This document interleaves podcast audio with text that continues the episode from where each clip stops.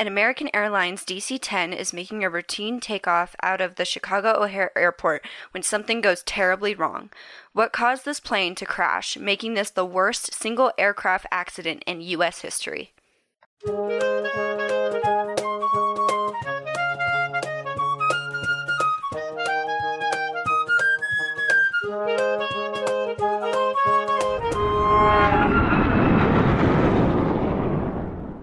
Ladies and gentlemen, welcome back to the Hard Landings podcast. I'm not Nick, I'm Miranda. And I'm Christy. and I'm now forced to introduce myself because no one else is going to do that. I am Brendan, covering for Nicholas today. Nicolas.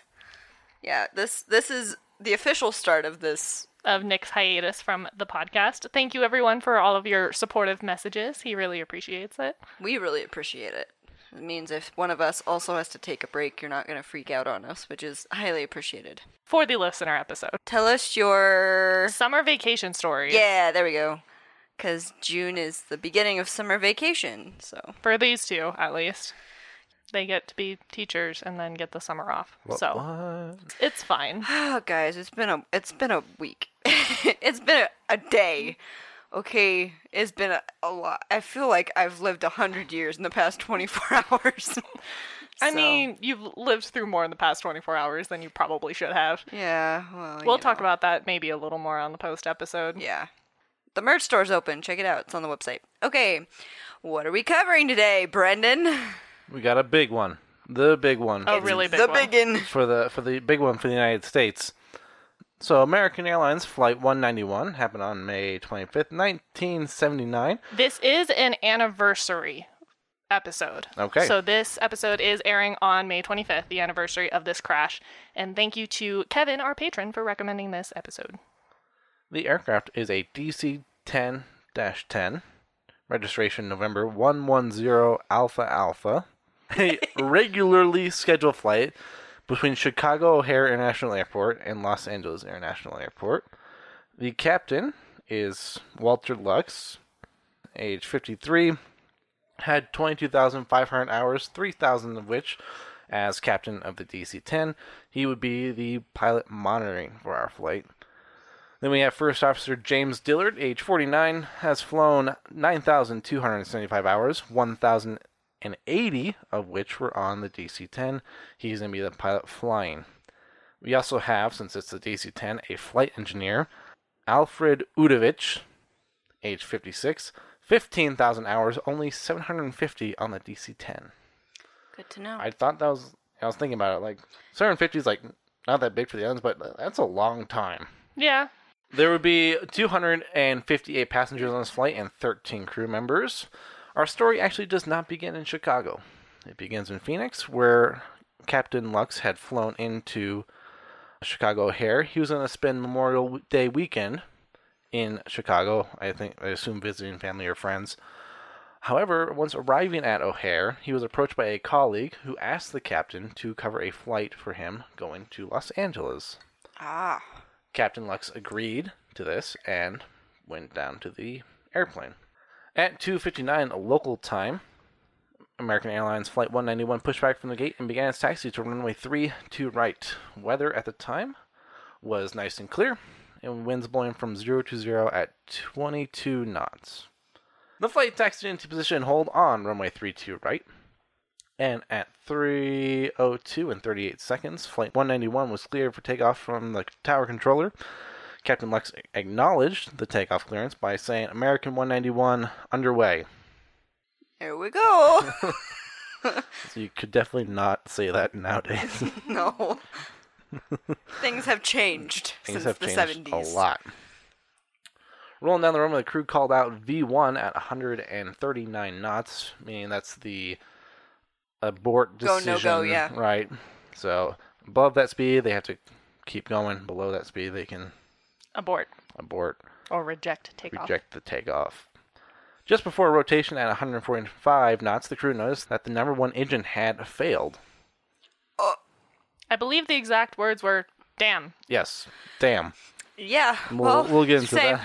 that. Same.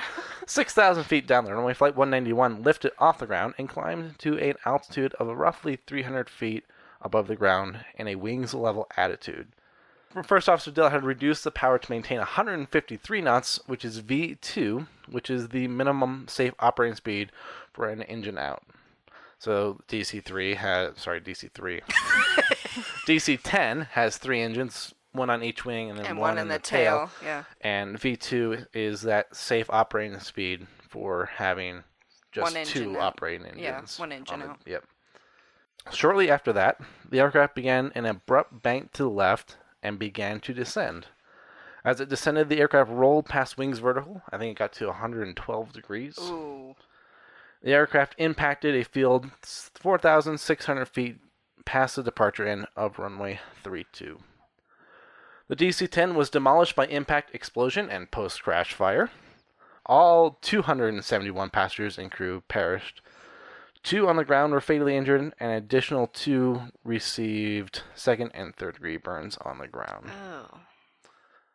Yikes. And it had just crashed basically just short of a. Trailer park. Yeah. I was gonna say at least they landed in a field, or cra- I don't want to say landed, crashed into a field because they didn't land, or as Al likes to say, uh, land with unfortunate circumstances, Something like that. or something to that effect.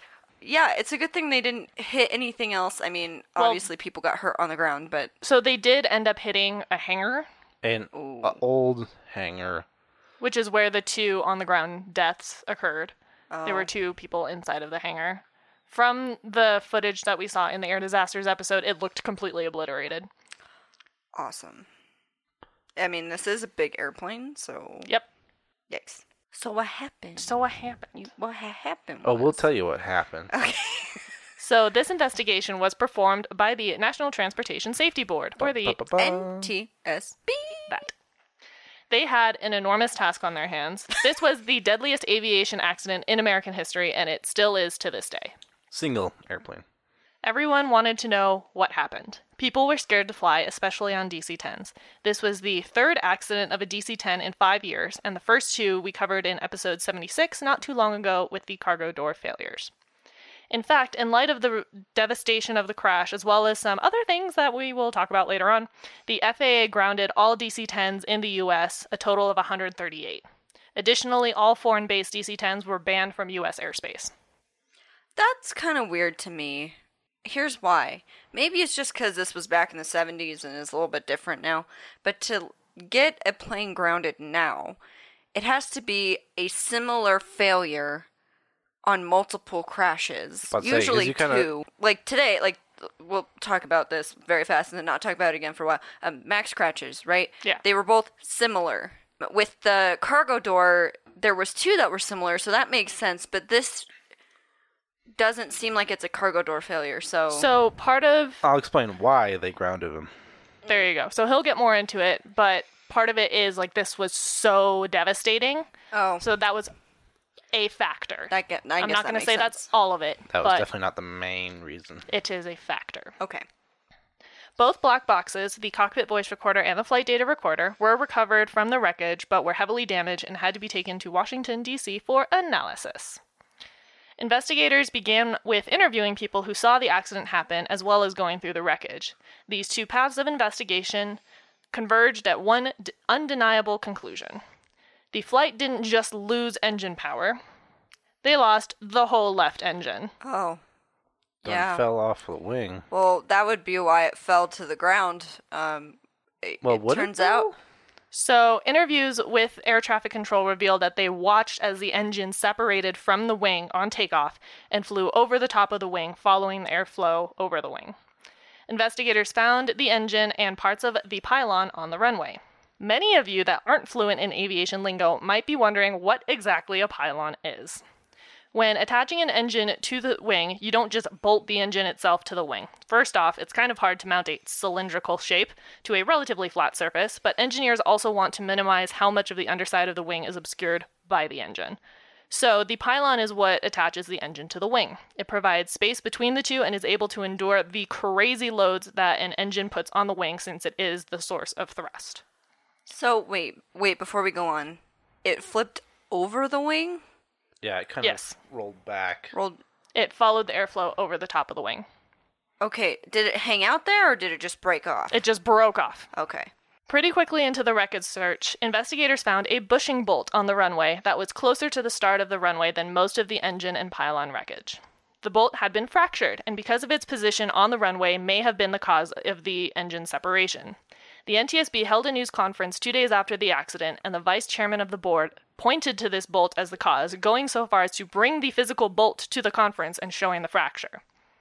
After the news conference, the bolt was brought to the NTSB metallurgy lab, who analyzed it for fracture characteristics. See, this is very interesting that they did that because I can guarantee you, any if you ask anyone about this crash, they would say it's because the bolt came out.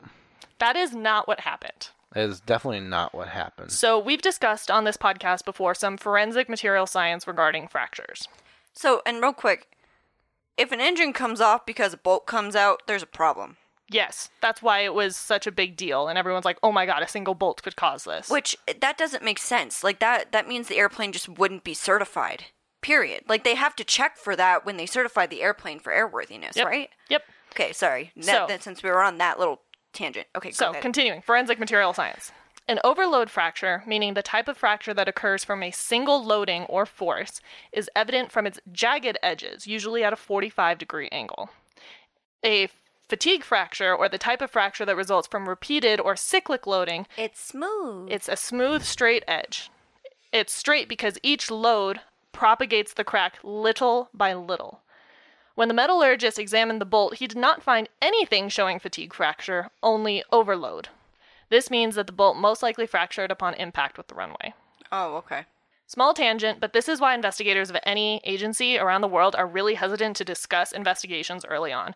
You don't want to spread misinformation when you don't know the full story yet. And then people freak out. It's like the whole thing with the Goodyear tires we covered a, f- a few Yep. weeks ago. It wasn't the tires' fault. It was maintenance not filling the tires' fault. So I'm putting this out there as an example because it just happened. Some of you have sent us everything regarding the midair collision that occurred in Aurora, where we live, over Literally like 10 minutes away from us. uh less. Nah, 10 minutes about. Not to triangulate ourselves too hard, but we live on the edge of that state park. Yes. So we're very aware. A lot of people in comments and in the news and whatever are wanting to know what happened and are asking why investigators, etc., won't say anything. This is kind of why, is because you don't want to put Misinformation. well, especially when like pilot error could be a factor, you don't want to put blame on someone only to find out later it wasn't actually their fault. right. So take a chill pill. Even as like a big aviation enthusiast, when I heard American Airlines 191, I'm like, oh, that's when the bolt came out, right? I was wrong. So there. So that's uh, And now you'll know exactly what happened. So if you think that's what happened, guess what? You're That's not wrong. what happened? dead wrong. Sorry. Okay. So the pylon is mostly hollow, but there are two bulkheads in it that transmit a lot of load, and these bulkheads are the two main attachment points to the wing. So, observe. There are two connection points on the forward bulkhead and one on the aft bulkhead. I highly recommend you look at the pictures of these on our website as it can be kind of hard to describe, though I will do my best. The two connection points on the forward pylon bulkhead are spherical bearing connections, and so is the aft one, but the aft connection goes into a clevis on the wing. Basically, that flat aft bulkhead has a flange at the top with a hole in it, and it slides into the clevis, which also has holes, and goes around on both the front and back of the flange, so that the three holes align and you can essentially slide a pin in to secure the connection. The clevis kind of pinches the flange, I guess is the best way to put it. The pylon forward bulkhead and parts of the aft bulkhead flange were found with the number one engine on the runway. The wing clevis for the rear attachment point, parts of the pylon aft bulkhead, and the pylon forward bulkhead attachment assembly were with the wing and the rest of the wreckage. Basically, the parts of the connections were split between the two wreckage sites. Something definitely happened in this connection since everything started going wrong when the engines separated. The parts were examined at the NTSB Metallurgy Laboratory in Washington, D.C. The pylon aft bulkhead quickly became the part in question.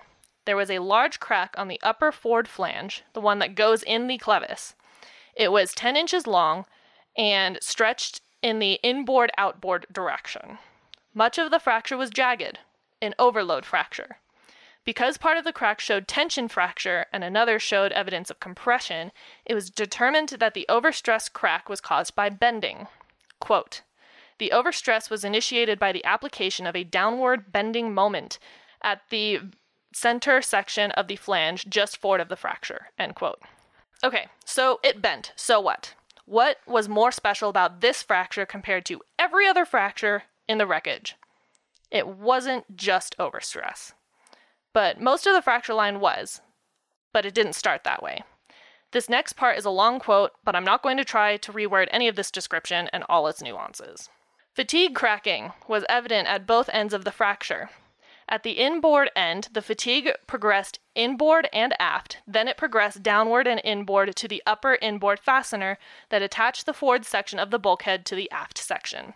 The fatigue progressed past the fastener a short distance before exhibiting rapid overstress characteristics in the downward direction as it proceeded along the inboard side of the side flange radius of the forward flange section. At the outboard end of the fracture, the fatigue propagated forward and slightly outboard toward the most forward outboard hole in the upper flange. The total length of the overstress fracture and fatigue cracks was about 13 inches. The remainder of the fractures on the bulkhead and within the pylon structure resulted from overload. The examination also disclosed that three shims were installed on the upper surface of the forward upper flange. Two shims were installed, one on the inboard top shoulder of the upper flange and one on the outboard top shoulder. So, one here, one there. For those of you who aren't following as well as I am, which, by the way, I don't blame you because I was a Please little describe lost. this. So if you see the first diagram of everything that's uh, The pylon structure. yeah, so everything's labeled. It's the part on the end that's flat. The aft bulkhead. Yes, that is what we're talking about. The other side of it is The the, forward one. side. The forward side is the one that broke. The forward side of the aft bulkhead. Bulkhead. Yeah. Okay. So the shims were put in in the shoulder regions of the bulkhead. Which means it wasn't fitting correctly. There's a lot of reasons that shims can be put in. I'm not going to speak to why because I skimmed a lot. Of course, what we see here is not the actual full piece; it's the No. broken. Well, it's the piece, broken so we piece, don't see all of the. Okay, continuing my very long quote. These shims are about 2 inches long, 1 inch wide, and 0.063 inches thick. A 10 inch long, 0.05 inch thick shim was installed during production to fill a gap between the upper flange and the upper spar web. Point is, there are shims installed. That will become important later. The fatigue propagation on the inboard and outboard ends of the overstressed fracture began in the area underneath the shims. Okay. That is important. Continuing the quote, the aft fracture surface of the upper flange contained a crescent shaped deformation which matched the shape of the lower end of the wing clevis. This deformation was in line with the vertical center line of the aft bulkhead attachment hole. End quote. You may actually be able to see it in this image. It's labeled. D. Yes. Do you see the there. little dip? Yeah. So if you look back at the previous picture, it matches the shape of this Of the bottom of that. Oh, okay. Well, that doesn't quite make sense why the shape would match the clevis. How would the clevis come in contact with the upper forward flange? When assembled, there is quite a bit of distance between them, half an inch in fact. The attaching hardware was still in place when found in the wreckage, so the crescent shaped deformation did not happen during the accident sequence. So it happened before. It had to have happened before. The metallurgy lab determined the following accident sequence. The pylon separation began at the aft end of the upper flange of the aft bulkhead. The upper and side flange, as well as the lower part of the aft bulkhead, all separated from the rest of the bulkhead and were found with the engine on the runway. The upper part of the bulkhead, which had the attachment point, was still attached to the wing.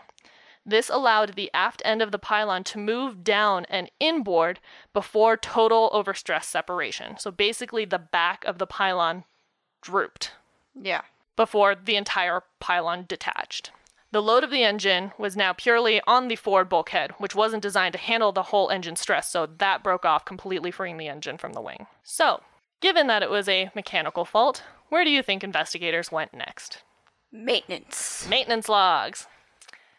They found that the left engine had been removed eight weeks prior at a maintenance facility in Tulsa, Oklahoma. Oklahoma, where the winds come sweeping down the plains. It was removed for servicing in accordance with two McDonnell Douglas service bulletins. Investigators traveled to the site to observe the whole process of r- removing the engine and where something could have gone wrong. Normal procedure for servicing the engine and pylons is to remove the engine from the pylon and then the pylon from the wing. This is not a short process and takes multiple people in excess of 24 hours to perform such a process. Well, yeah, the big engine and then big pylon. Like, Yep. That makes sense. Lots Well- of connections and tubes. So you have to disconnect all the power, hydraulic, fuel, all of that. Yeah, because you don't want to sever anything. Nope. So you have to do that between the engine and the pylon, and then again between the pylon and the wing. To ease the strain of time and money on such an arduous process, American Airlines maintenance and engineering teams looked into the feasibility of removing the engine and pylon as one unit using a forklift supporting device. What? Okay, listen. Did you get into how much time it Yes. saves? Okay.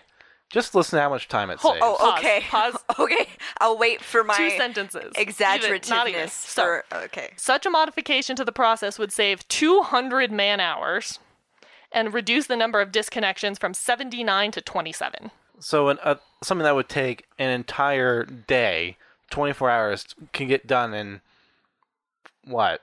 A few hours? Yeah. Oh, that doesn't seem right. That seems so wrong to me. American Airlines was actually inspired to do such a thing by United Airlines, who was using an overhead hoist to accomplish the same thing. Yeah, this really wasn't an American Airlines thing. Almost every airline had followed this new quote unquote Procedure. Okay, but it wasn't approved by McDonnell Douglas. And it didn't have to be. Or by the me? FAA. Yep, it did not have to be approved by the FAA or McDonnell Douglas. okay, Let, all right, little little bit, little bit of tangent here. Okay, I knew if that's you're what taking, if you're going to take a part off an airplane, first of all, you should probably make sure you're doing it correctly. If you're going to try to speed track it for whatever reason, which okay, man hours, I get it. Also, would you rather do it right or kill people? well, that's the thing. is They thought they were doing it right. They, they had no inclination that it would be wrong. I just, you know, until something like this happens. Right. So going back to the whole McDonnell Douglas Right. thing. When interviewed later, a McDonnell Douglas field service representative said he didn't know of any airline doing such a thing as removing the engine and pylon as a single unit. He was concerned that this process could have a lot of risk, not in the removing of the assembly, but in the reattaching. He said, quote, Douglas would not encourage this procedure due to the element of risk involved in the remating of the combined engine and pylon assembly to the wing attach points. Well, that quote. that makes sense, right? So it's easier to take off. Yes. That makes sense, but putting it back on is going to be more difficult Mm-hmm. because you have to then try to like finagle both things into the right spot instead of doing one and then putting the other in place. So, the source of his concern primarily was that a forklift can't be finessed to the very fine, small clearances required in reattaching the engine pylon assembly. It's hard to control a forklift, no matter how good you are at it. You're supposed to be working in, in reattaching this assembly, you're supposed to be working in tolerances of tiny fractions of an inch. How the heck can you do that with a forklift? Also, so let's say you use this to take the engine and the pylon off. Can Mm-hmm. you just take the pylon off the engine at that point and then reassemble it later? That Uh, supposedly they could, but that kind of negates the purpose. of Well- decreasing the man hours because well- then you have to undo all of those disconnections between the two. Well, but it's not as many as it would be from the plane, though, because you have to take like the fuel and all that, and that that isn't in the pylon then when it's. But you off. still have to disconnect it from the pylon. You can't just have the fuel lines. Well, I know, but th- what I mean is they already took it off, right? Yes. It's already disconnected from the plane. Can't they just take it off to put it back on? You're saving man hours taking it off, and then you'd have to use some more to put it back on. But at least you're putting it on correctly. Well, you have to take those man hours to take the pylon off the engine on itself. So It's the same amount of time, basically. yeah. So- you, you might save like a minuscule amount of time, but the that's not the savings. The that they're point of going them doing it as a single unit is they only have to disconnect one piece. They only have to perform one juncture disconnection, whereas the official process, you have to disconnect the engine from the pylon and then the pylon from the wing. I don't know. I feel like if it's so minute like you need so much finesse to put it back on, then you shouldn't do the pro- the saving time process at all. Well, Again, it, it worked with the forklift and it saved a for the- ton of time. for the what the how many years had it been in service? Nine years. The DC had been in service at this point, something like that. I don't know to you. So So basically, to go back to my previous question, how can you do that with a forklift? Well, you can't. The forklift operators were guided using voice and or hand signals to move the assembly in line with the clevis, and some of the mechanics testified that the smallest movements of the controls of the forklift resulted in the movements on the fork of about a quarter of an inch. Nothing near the thousandths of an inch of control required in this process. Investigators determined that the deformation on the upper forward flange, the little crescent shape, was likely caused during the reattachment of the assembly to the wing, and the movements of the forklift caused contact between the flange and the clevis, creating the crescent shaped deformation. So, okay, and you may not know this, but if they did it properly, how would they get the engine and the pylon off then? Would they use a crane? Like, it's too heavy for people to carry. Well, the the thing is that they could probably still use the forklift to just take the engine off of the pylon because it's probably not as You Well, the don't run engine, into yeah, as but what much about the pylon? So the problem was that they had to use the forklift for the whole engine pylon assembly because the engine is over 10,000 pounds, but the pylon itself is only 2,000 pounds.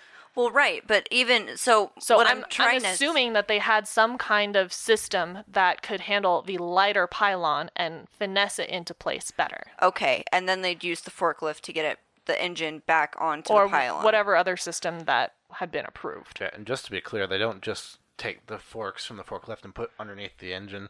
They have a certain carrier for each engine that goes on the forklift. So it's not like they're just here put the, put it on the forklift. they they they have the materials to put on a Well, forklift. I would I would figure that. Yeah, I was just curious because if you know a forklift can't work to finesse the pylon on correctly, What then does? What does exactly? So there is another. I don't know what it is off the top of my head. I just know that you shouldn't use a freaking forklift. Okay. So, upon learning of this practice, the Federal Aviation Administration, the FAA, required all DC 10s to be inspected for discrepancies in the pylon assemblies. Three airlines had used the process of removing the entire thing as one unit. United had been using an overhead hoist. It was different than the two airlines that were using the forklift, American and Continental. Six total DC 10s were found to have fractured upper flanges on the pylon aft bulkheads. They, these were four other American airline DC 10s and two Continental, and they had their they had removed their engines for the same service bulletins as this one had. It's also probably interesting. The maintenance people probably had no idea that they had. Made contact. Yeah, mm. So, in the air disasters episode, one of the investigators spoke directly to this that there they probably had no indication. You wouldn't have heard it because you're down by the forklift basically. And it's I think the divot was 0.1 inches. Hmm. Something to that effect. So, Well, and it makes sense that United using a hoist, they had more control. right, which made it so that this didn't happen using forklifts rather than hoists. Probably not great. yeah. Still not the recommended practice. No, but it didn't cause the them to have fractures in the Correct. So, bulkhead. The investigation uncovered that two other Continental Airline DC 10s had had fractures on their upper flanges within a year prior to the accident. Both had the damage noticed, repaired, and the plane was returned to service. Neither incident was reported to the FAA. Ah, the good old seventies. So, now, why didn't any of those other planes catastrophically fail? They found six. Probably because they didn't get the fracture yet, like the the fatigue fracture. So, of the nine DC 10s with fractured flanges, only the accident aircraft had those shims installed. Oh. And it was at those shims that the fatigue cracks originated. Oh. Investigators believe that the shims would have stiffened the flanges, making them more brittle. The shims also reduced the clearance between the fastener heads and the clevis. Okay. There you go. All right, so we have successfully addressed the engine just falling off of the airplane. Woot woot. But there's one really big question, probably on a lot of our listeners' minds right now. A DC 10 can take off with two of three engines. And it can fly. Most, if not all, multi engine planes can take off missing one engine. Well, so why if it's not working? But what if it's just not on the aircraft? it can still do it? So, what the heck happened? Why did it crash? Why did it crash? Investigators did find evidence of some leading edge damage, but the combination of that amount of damage and the loss of thrust was found to be recoverable. They still should have been able to fly. So, investigators had to start the second part of their analysis the deep dive into hydraulics, electrical, and instrumentation and warning systems. Would any of these things have inhibited the pilots from controlling the plane? Let's circle back to the black boxes. Or rather, we actually won't, because the CVR stopped working when the left engine fell off. Oh, that's a problem. Is that an electrical problem then? It's powered solely by the number one engine. Oh, well, that's unfortunate. Because of course it is. Because, you know, DC 10s really had this big issue of just having one thing run on one thing and no backup. So, Good plane to fly. Does not if you're a passenger. the last thing that was recorded on the CVR was someone in the cockpit saying, Damn, That was the first officer. There you go. Yep. So the flight data recorder data looked all weird and jumbly because of how weird the airplane performed, so investigators didn't really use it from what I understand. Oh, good. I thought that the it recorded up to the point where the engine fell off, and then it didn't couldn't get accurate Yeah. from after that point. So, So investigators couldn't really trust the data. Plus it's an analog system. So you're telling me that they went f- to ground zero then? They got nothing. They got the square one. yep, because everything before the engine fell off was perfectly normal. Yep. So, what else do investigators have at their disposal? Turns out one of the vital tools is that famous picture that a lot of people have probably had in their head this whole time. Yeah, if you haven't seen it, it's freaking crazy. A witness took a picture of the semi inverted plane flying completely sideways. Mm-hmm. The control surfaces on planes such as the DC 10 are controlled through hydraulics. Oh no, wait a minute. I remember now. Hydraulic fluid is pumped through the hydraulic system to move big, heavy parts rather than through the old way of cables. So when the engine fell off. Anything driven by that engine is also lost. This included the pumps for the number one hydraulic system. Which means they lost hydraulic fluid. Yep, Which means the hydraulics didn't work. in at least one system. Um, One of the hydraulic failures experienced was only proven through the photo. Using the extremes of the available technology, the investigators were able to determine that the controls of the leading edge slats outboard of the engine would have been lost. That slat area is controlled by the number one hydraulic system, which was lost, but had the backup of the number three hydraulic system. When the engine came off, it severed some hydraulic lines of the number three hydraulic system. Not enough to cause the entire system to fail to fail. So the rest of the control surfaces and flaps and slats tied to the number 3 system were fine, but be- those weren't because the leak was near the slats by the left end. so engine. they didn't have the right amount of flaps and slats. Just slats. Because there wasn't any pressure and the slats retracted from the force of airflow. which made the wing completely have no lift. Not no basically. They're going pretty slow. I mean, So, leading edge slats are set for takeoff to increase the surface area of the wing. They come forward from the wing. I'm just saying this for our listeners who haven't heard this before. From the front of the wing, they extend forward. yes. you see them when you look outside of a of a on a wing and they open Assuming on the you front sit of the wing. in front of the wing, because you Yes. can't see them if you're in the backs. This helps the plane be able to have more lift at lower speeds, such as during takeoff and landing. If you don't have them, you don't have as much lift. There is a phenomenon that occurs when you don't have enough lift over a wing. It's called an aerodynamic stall. It can happen, for example, when you fly pointed nose too high. Basically, you don't have enough airspeed and flow over the wing to generate lift. In any circumstance, you have a stall speed, a speed you must be higher than to avoid a stall. The normal stall speed on this takeoff was 124 knots. But when the slats retracted on the left wing, the stall speed of that wing increased to 159 knots, Ooh, yeah. Uh oh. and the left wing began to, stall. Yeah. There was not enough airspeed going over the wing to keep it lifted, and the plane began to roll to the left. And there was no way to get it back up after that. Well, there is, if you know what to do. So, Yeah, because why didn't they know Even the plane that- was stalling? Even that low to the ground though. yes, point the nose down. That's what you do to get out of a stall, right? Yeah, but they're so low. So let's see if it's recoverable.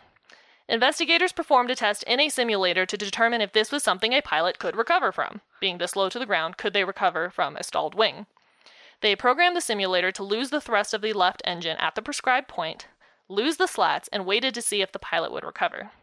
As it should have, the very obvious stall warning indicator, the stick shaker, as well as the slat disagreement warning, began to alert the simulating captain that they were stalling because the slats had failed on one side, and he dipped the nose to gain airspeed and was able to recover. So, why didn't the very experienced accident crew do that? Let's go into the other part of what engines do. Once you've lost engine 1, you not only lose the engine power, but also the generator. Engines are also the source of electrical power on planes, so what was tied to the number one generator? Well, we already know the CVR was. Yep. What else? Well, as it turns out, The stall warning? the captain's instruments, the stick shaker, and the stall disagreement warning. Oh my gosh. Why didn't the first officer's stick shaker go off? He didn't have one. Planes Nope. at the time were only required to have one stick shaker. Come on. you gotta be Well, joking. to be fair, that's why we have two now. well, yeah, I, I feel like We probably still Listen. only have one if it weren't for this accident. if you fly the plane on both sides, why wouldn't you have a stick shaker on both sides? Dude, I don't know. To be fair, if the first officer was flying and it went off on the captain's side, they both would know because it's very Violent. very loud. I feel like even then though, like it's just So the flight crew, just to go back a little bit, they lost engine power, right? And Lost an engine. Yes, so they lost the generator. The flight crew may have been able to restore electrical power normally provided by Engine 1 by using the guarded bus tie relay switch, the emergency power switch, and the number one DC tie switch. But this only would have worked if the bus fault was temporary, and there is no evidence that this action was performed, probably because they were all occupied with the system failures, yeah. as well as the limited time they had in the air. Yeah. They were only in the air for 50 seconds. yeah. Like you're not thinking about flipping a bunch of switches to get electrical power back. especially because in order to flip most of those, the flight engineer would have had to get out of his seat, and they're flying uh, yeah. sideways. yeah. Investigators do not fault the crew for not trying to restore power. Just to put that out there. Yeah, I feel like you're way too preoccupied trying to save yourself than getting power back. So investigators went back to the simulator with a different test pilot to see what would happen without those warnings. This time they disabled the instruments, the stick shaker, and the slat disagreement warning when the engine fell off. The test pilot proceeded with the normal procedure for when you lose one engine's power on takeoff. You climb so that you have more altitude to work with to figure out your emergency landing. As it turns out, that's not what you should do when No, you're stalling. That just becomes a giant paperweight. He had no way, though, of knowing that he was stalling. No indications, no warnings. What? I mean, seriously, what are the odds that the three things that would tell them how to fix this all went out on one system? Well, to be fair, McDonnell Douglas also didn't test having a engine ripped off the wing. Well, yeah, I understand that. So like, this was a whole sur- situation that was never ever planned for. Yep.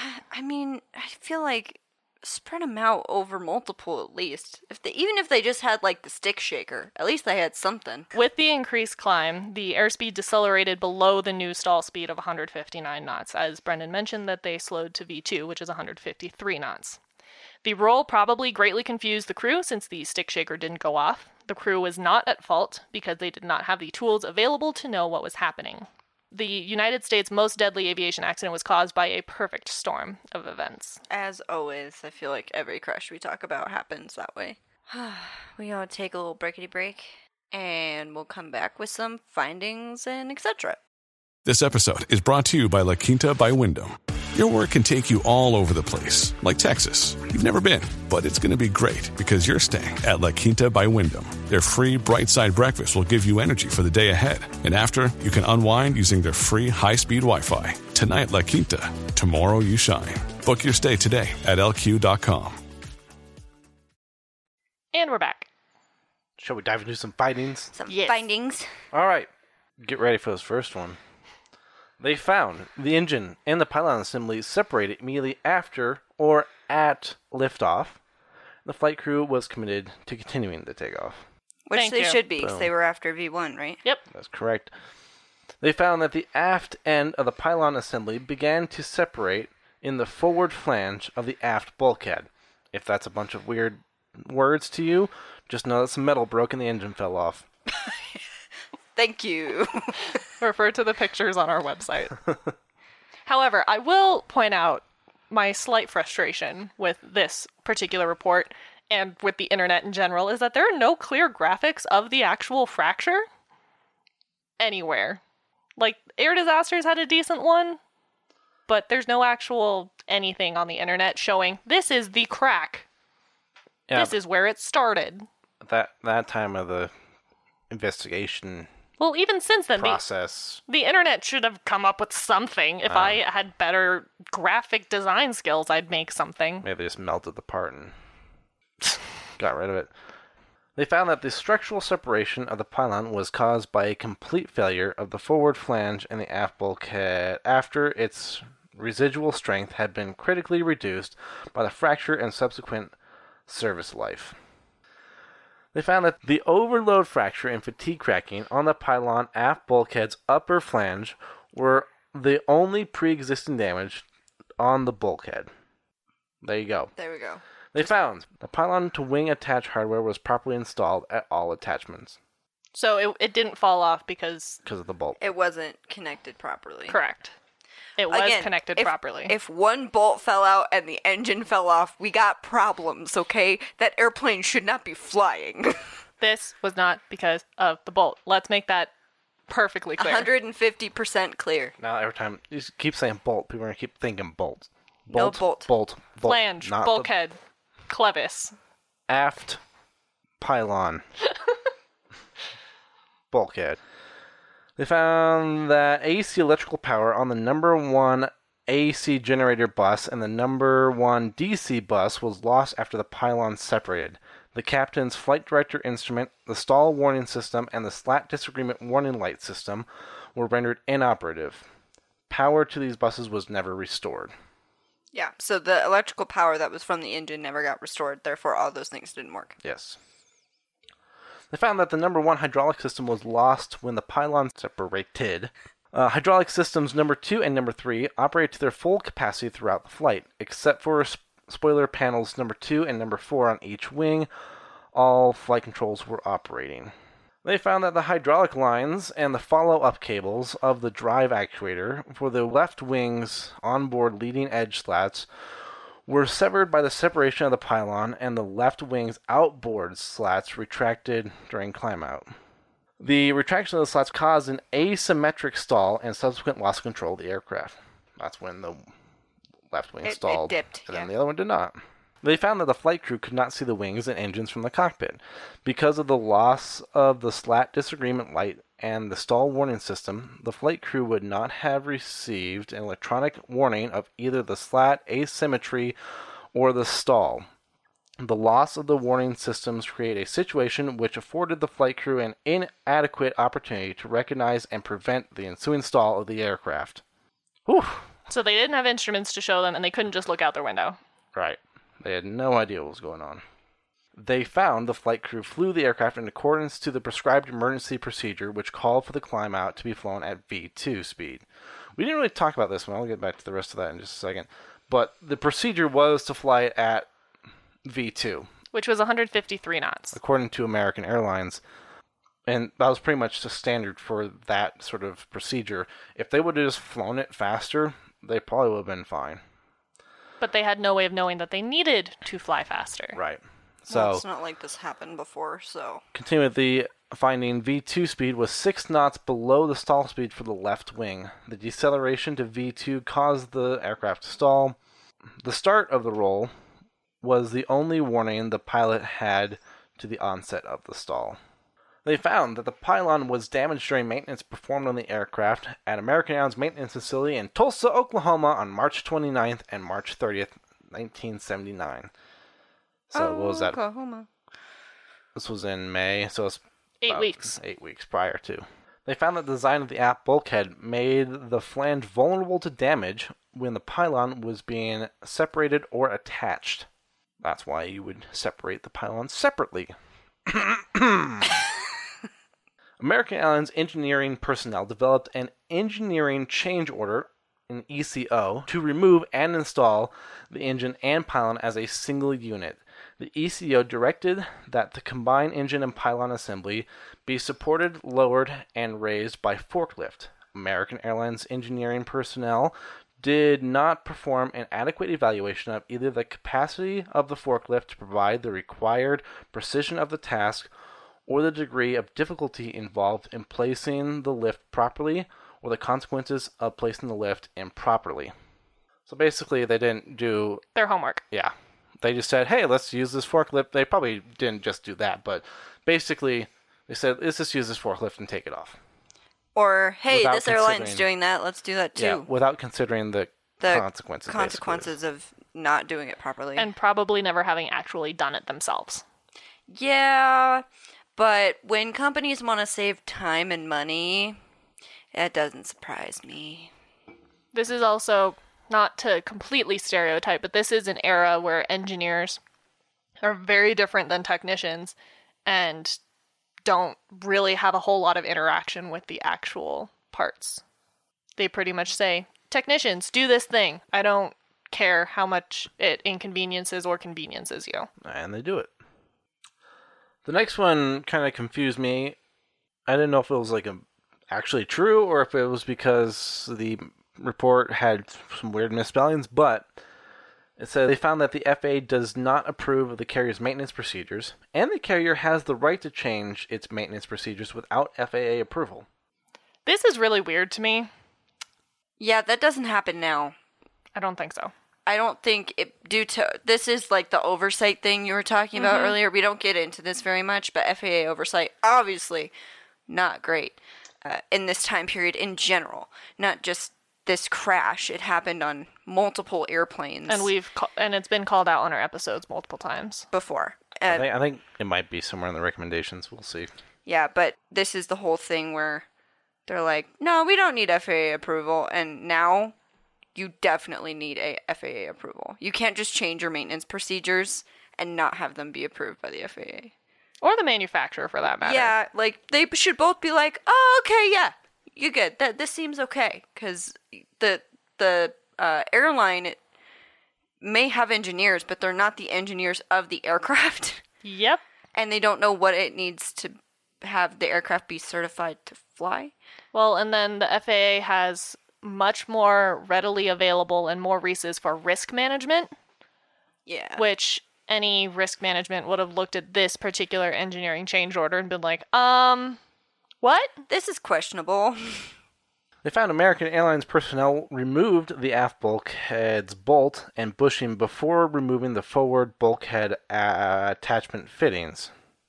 This permitted the forward bulkhead to act as a pivot. Any advertent or inadvertent loss of the forklift support to the engine and pylon assembly would produce an upward movement at the aft bulkhead's upper flange and bring it into contact with the wing clevis. So that's a little bit more detail into how exactly contact would have been made. the little crescent was made. Yeah. They attached it at the forward bulkhead, and then it pivoted pivots. Yeah, into the wing because clevis. it's a little loose. Because they haven't attached it yet. Right. At the aft bulkhead. They found American Airlines maintenance personnel did not report formally to their maintenance engineering staff either the diversion from the removal sequence contained in the ECO, as before, or the difficulties they had encountered in accomplishing the ECO's procedures. So basically, the technicians themselves didn't provide feedback saying, this was hard. This could have been a problem. Right. Because I don't think it was very clear in, in our report, but they had a hard time getting that engine back on.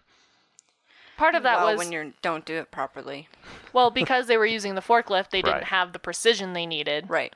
So, just to be clear, it was difficult to do this. It wasn't just like, "Oh, hey, we did it," even though it we didn't have the precision. It was like, "No, we struggled to do this because we didn't have the precision needed." Well, and then if you don't tell anybody, There's no one's gonna fix it. Nope. Yep.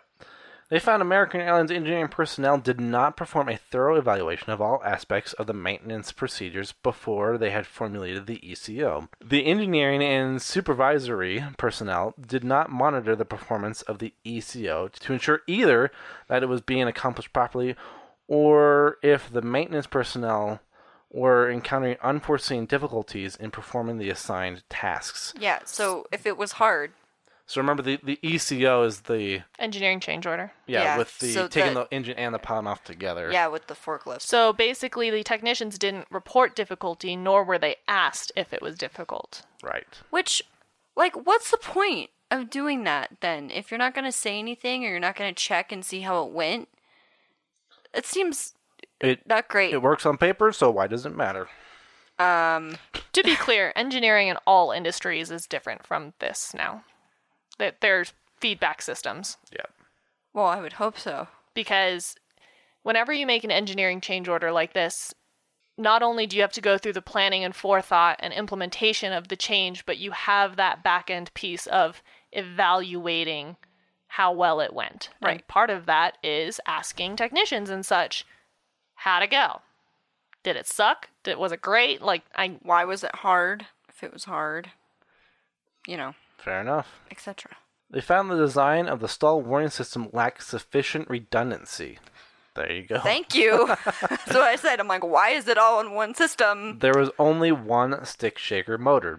And further, the design of the system did not provide for crossover information to the left and right stall warning computers from the uh, accessible leading edge slat sensors on the opposite side of the aircraft. Yeah. I, I read that probably about a hundred times, trying to figure out what the what the heck it was trying to say. I think you guys can maybe help me out here. That the left sensor on the left side went to the left warning system, and the right sensor on the right side went to the right warning system. and then there was no way for them to talk to each other. correct. There so they just didn't know. Yeah. I was like, what the What? heck? Welcome to technical jargon of every NTSB report. Or any investigation agency's reports. Yes. Some of them aren't originally from English. Now you can imagine what we have to go through when we read those. Refer to last episode, please, and thank you. They found the design of the leading edge slat system did not include positive mechanical locking devices to prevent the movement of the slats by external loads following the failure of a of the primary controls. So this is really important. The only thing that was holding the slats in place once they were extended was hydraulic pressure. There was no kind of locking mechanism to ensure that they stayed there Right. if hydraulic pressure was lost. That changed. Yes. We'll get into that later.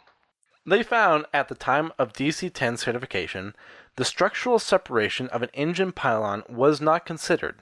Thus, multiple failures of other systems resulting in this single event was not considered. That's what we were talking about earlier. Is they hadn't planned for, For that specific event to happen, yeah. Yeah, you mean the engine falling off the airplane? being ripped from the wing. Yeah.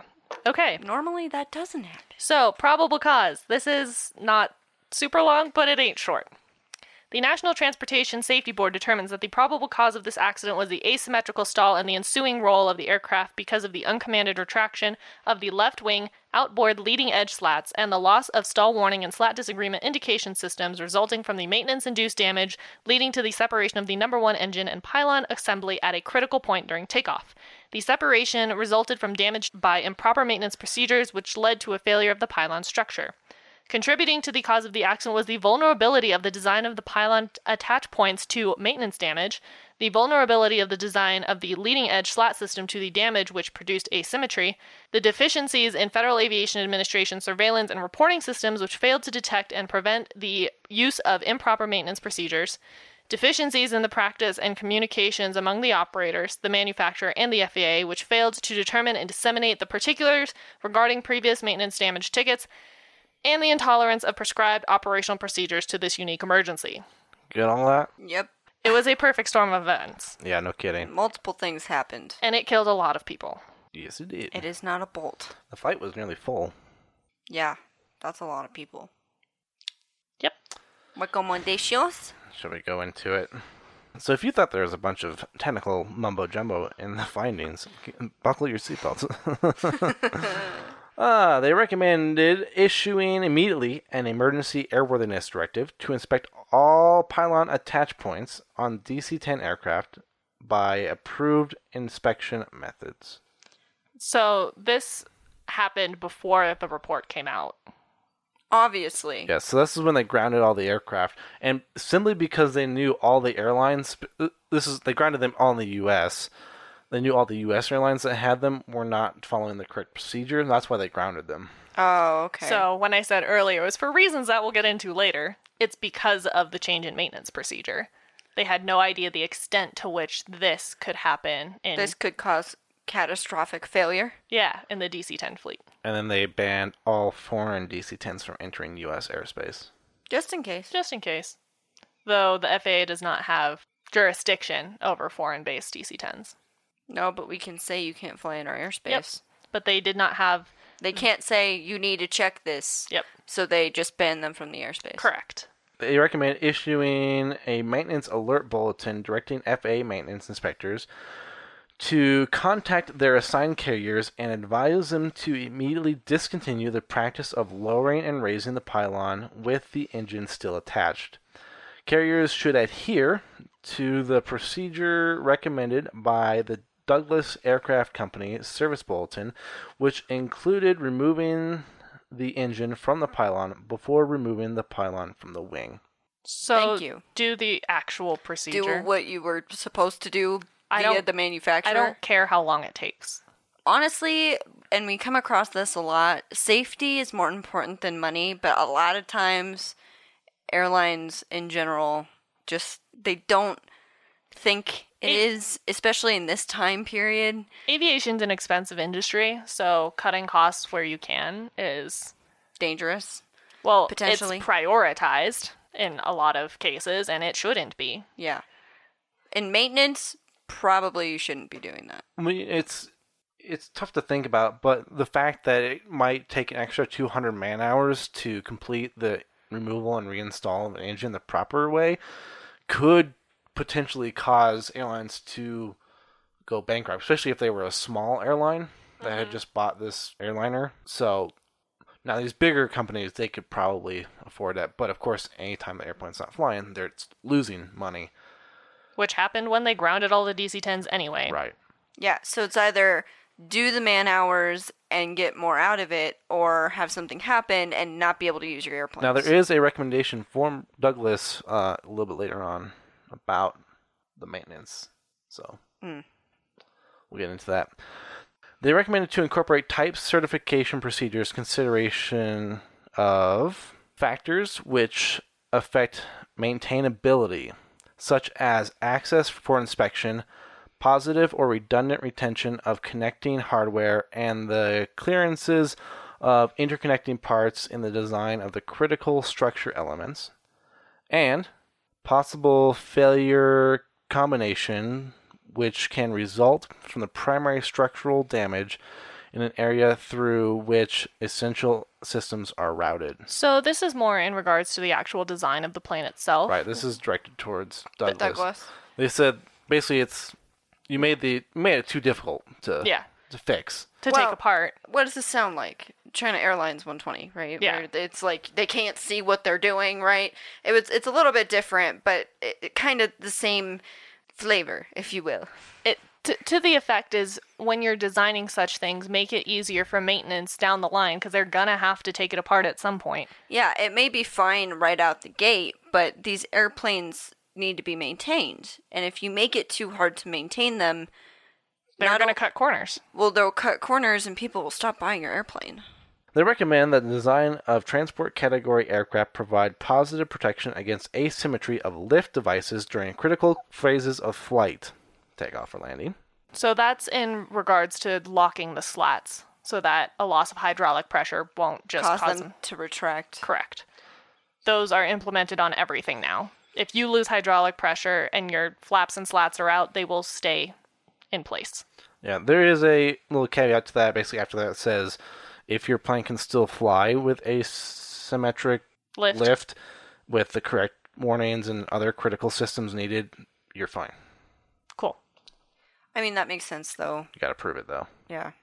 They're recommended to initiate and continue strict and comprehensive surveillance efforts of the following areas. Manufacturers' quality control programs to assure full compliance with approved manufacturing and process specifications, and manufacturers' service difficulty and service information collection and dissemination systems to assure that all reported service problems are properly analyzed and disseminated to users of the equipment and that appropriate and timely corrective actions are effected. They recommended that Maintenance Review Board fully considers the following elements when it approves airline manufacturer maintenance program. Hazard analysis of maintenance procedures which involve removal, installation, or work in the vicinity of structurally significant components in order to identify and eliminate the risk of damage to these components. And, okay, you want to go talk about that one? So basically, perform a risk analysis on any kind of maintenance procedure. Basically. Is it is Which it makes sense. is there the potential to damage a structure? Boom. If there is, find a way to mitigate the risk. and special inspections of structurally significant components following maintenance affecting these components. So if they do maintenance on it, inspect it. Because if you found the risk for damage, you were unable to mitigate it, you need to be able to check every time that you did not, in fact, damage it. Makes sense. They recommend that air carrier maintenance facilities and other designated repair stations make a hazard analysis evaluation of proposed maintenance procedures which deviate from these in the manufacturer's manual and which involve removal, installation, and work in the vicinity of structurally significant components. So It's basically a copy and paste, but basically it's putting the the review board and then the maintenance uh, the the it's, carrier the, it's, it's telling multiple people to do the risk evaluation. yeah the, Well, that makes sense. yeah. Yeah, you gotta trust but verify. the next one to that is submit proposed proposed procedures and analysis to the appropriate representative of the administrator FAA for approval. Yeah, So so, the- the, FAA should know what the heck you're doing. Oversight. And given that the FAA didn't know and was not told of problems, Anything at all, that's a problem. That's a big problem. They recommended to revise 14 CFR 121.707 to more clearly define major and minor repair categories to ensure that the reporting requirement will include any repair of damage to a component identified as structurally significant. So this is in regards to those two continental planes that the damage was not reported to the FAA. Right. It probably was not considered a major enough kind of damage to be reported when in fact It was. it could have killed almost 300 people. Right. So it's making more clear what is defined as major and what is defined as minor. right. They recommend expand the scope of surveillance of the air carrier maintenance by revising CFR for uh, 121 to require that operators investigate and report the circumstances of any incident wherein damage is inflicted upon a component identified as structurally significant. There's quotations around that for some reason, regardless of the phase of flight, ground operation, or maintenance in which the incident occurred Yeah. and, and requiring the damage reports to be evaluated by the appropriate FAA personnel. Boom. Yeah, so you should be reporting structural damage to the proper people so that they can check Yep. that the plane can actually fly. Whenever it happened, report it. It's always better to just report it, and if it's nothing, then it's nothing. But if you damage something, especially if it's structural, Could be a problem. Yeah. Turns out bulkheads are structural. problem on DC 10s. Who'd have thunk? All right, the next one goes towards the airlines and their emergency procedures.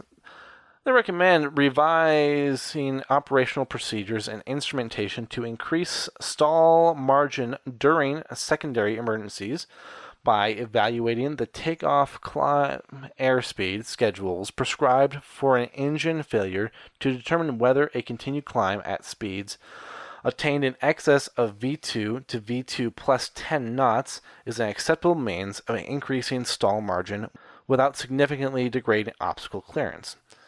Thought this was interesting Yeah. So because the obstacle clearance thing is a um, the reason why you want to climb out at V2 is because that gives you the best I think rate of climb, Yes. best angle of climb.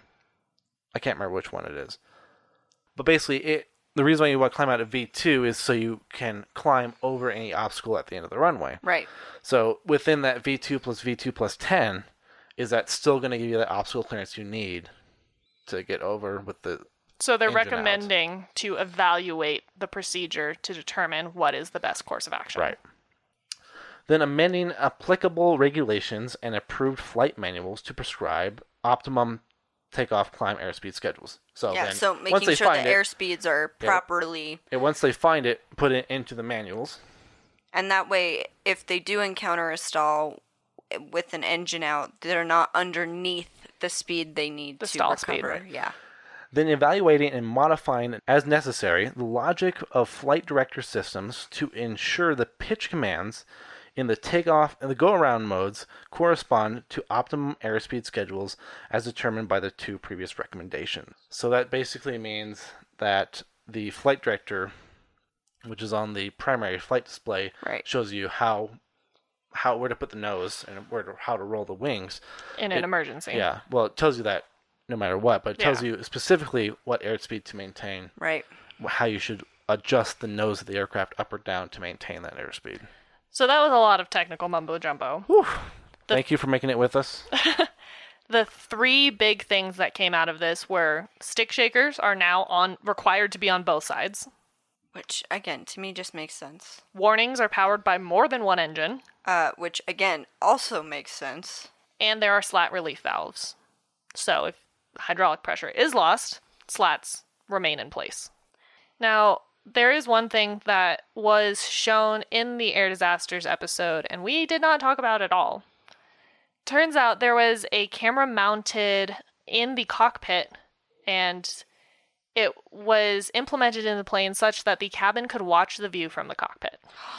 That's horrifying. Why the heck would they do that? Well, it's something that they do nowadays. So we talked about on Qantas flight 32 yeah. That there was there's a tail mounted camera on the A380 and that when that engine failed, the cabin was able to see it from the camera. Mm-hmm. So it's not that it's a horrible idea. It's only horrible if you're in an emergency and the cabin freaks out. But they also couldn't tell whether or not it was working. Right. once the when engine the went engine out? fell off, did it cut the feed or were they just watching the ground come at them really quickly? So it wasn't a huge anything, but for a long period of time after this accident, the cockpit camera was abandoned. Because And Wasn't now, great. now a lot of aircraft like the triple seven three hundred, the A three fifty, the A three eighty, they all have tail mounted cameras. A lot of them have a camera on the gear, and they're actually one looking straight down, so you can on your seat back entertainment literally filter through and look at all these different angles of the aircraft. Yeah, well, all those are great. Just cockpit, I mean, that's. it wasn't seeing inside the cockpit, it was seeing the view from the cockpit. Oh, okay. Yeah, it was mounted on the windows, looking forward. Oh, okay. yeah. But now that you're going to the other part of that, which is a camera inside the cockpit, I do want to point out we have talked about it in a couple of episodes. It is not relevant to this at all, but since it came up, the NTSB recently posted their most wanted list for 2021. One of the things that they would like to have going forward, they can only ask for it. They it's not required. They keep asking for They it. keep asking for it, and it's been in several episodes. Is a cockpit image recorder in addition to the CVR and FDR. I think it just makes sense. I I don't know. I can see both sides of it. There's a lot of privacy problems. So it, it shouldn't matter because you should be a professional in the cockpit anyway, but I don't know how much more help it would be when you already have the FDR and CVR. Well, with that, you can kind of see exactly how they're moving in the cockpit and what they're what they're touching, what they're how they're feeling controls and all that stuff. Especially if for whatever reason the crew doesn't have good crew resource management and isn't verbalizing what they're doing. That's fair too. So I mean, I don't know. Part of it, we, and we, Christy and I talked about this a little bit, is also retrofitting planes with it. Yes, would it is be kind of difficult. It's logistically difficult, but the benefits I feel far outweigh Yeah. whatever logistics go into it because you have a backup for the the the FDR and the CVR, and you can learn so much more, which is why it's been recommended multiple times. And I, Well- I highly, I, I think there's I mean, no privacy issues with it, unless, unless they put it in the crew rest area. That would be weird. but as far as on the flight deck, that should be totally fine by pilots. Well, especially because even now most CVRs don't get released. I wouldn't expect that cockpit image recorders would get released no, either. they would absolutely have to never be released to the public ever because that's such a huge privacy problem. Unless that's what sign I a waiver. that's more what I mean because if they're using it for an investigation then they can't it really depends on the circumstances. well if the person is has passed away, right? And they can't give their consent. I guess their estates could, but Well, the other part of that is it could also be written into pilot contracts of you allow this to be released. Yes, but uh, would a would a pilot sign that? If I mean, some people don't read contracts, so maybe some people would, but some people might have an issue with that. I don't know. There's that's the privacy problem. Anyway, sorry for the huge tangent on that. It camera. So, Hopefully, they weren't watching their demise on the screen. Yeah, that would be There's no way to know. The good thing is they didn't have seat back entertainment. Those like, screens on the front of the you know the bulkheads in the in the cabin. So tiny screens yeah, with hopefully it the was the best of 1970s technology. right. Yep. So hopefully it wasn't like super clear. I'm pretty sure a lot of them were preoccupied by the wings rolling over. So Yeah, and being completely sideways. Everyone was wearing a seatbelt though. and if believe it or not, the trailer park is still there. And this never happened again on a DC-10. Well, no. Also, there will be nothing crashing into that trailer park ever again. Because runway 32 right does not exist, or Oh. 32 left does not exist anymore. Well, I mean, runways I, are. I guess it could happen, but it won't. They will not, It won't be won't be because plane of taken off that. that way. Yeah. Those two particular runways. All right, friends. That was American Airlines 191. Thank you for letting me fill in for Nick. I uh, will try to get better at this as the time progresses. You will. You will. We've all gotten better. Over time, you just get better at it. If you got any feedback, leave it for me. Even if it's like really mean, I like mean. No, don't don't be No, no, super no, no, no, no. Be like extremely harsh, okay? Because how are you? Gonna, how else am I gonna get better? I don't get. If you say, "Oh, that was so good, you're amazing," I don't learn from that. Come oh, on. Constructive feedback. No, no, no. Like even if you're like you're a piece of garbage. as long as you tell me how to not be a piece of garbage. I, well, if you don't tell That's- me, that I is understand. constructive feedback. Even if they say you're garbage, but here's how to fix it. That is constructive. Even if you don't tell me how to fix it, if you just tell me, if you just want to tell me I'm a piece of garbage, sweet. Can someone also say something nice to Brendan? no, no, I don't need anything nice to being said. we to have me. a lot of listeners that like you, so why? I have no idea. because I am a likable. As as I'm saying it, it's not sounding Most of you right. probably didn't hear the amount of times we've had to repeat sentences. it's in the blooper reel for May, but oh, Oh yeah, it's in the blooper reel. So if you do want to check out that, head on over to Patreon and subs.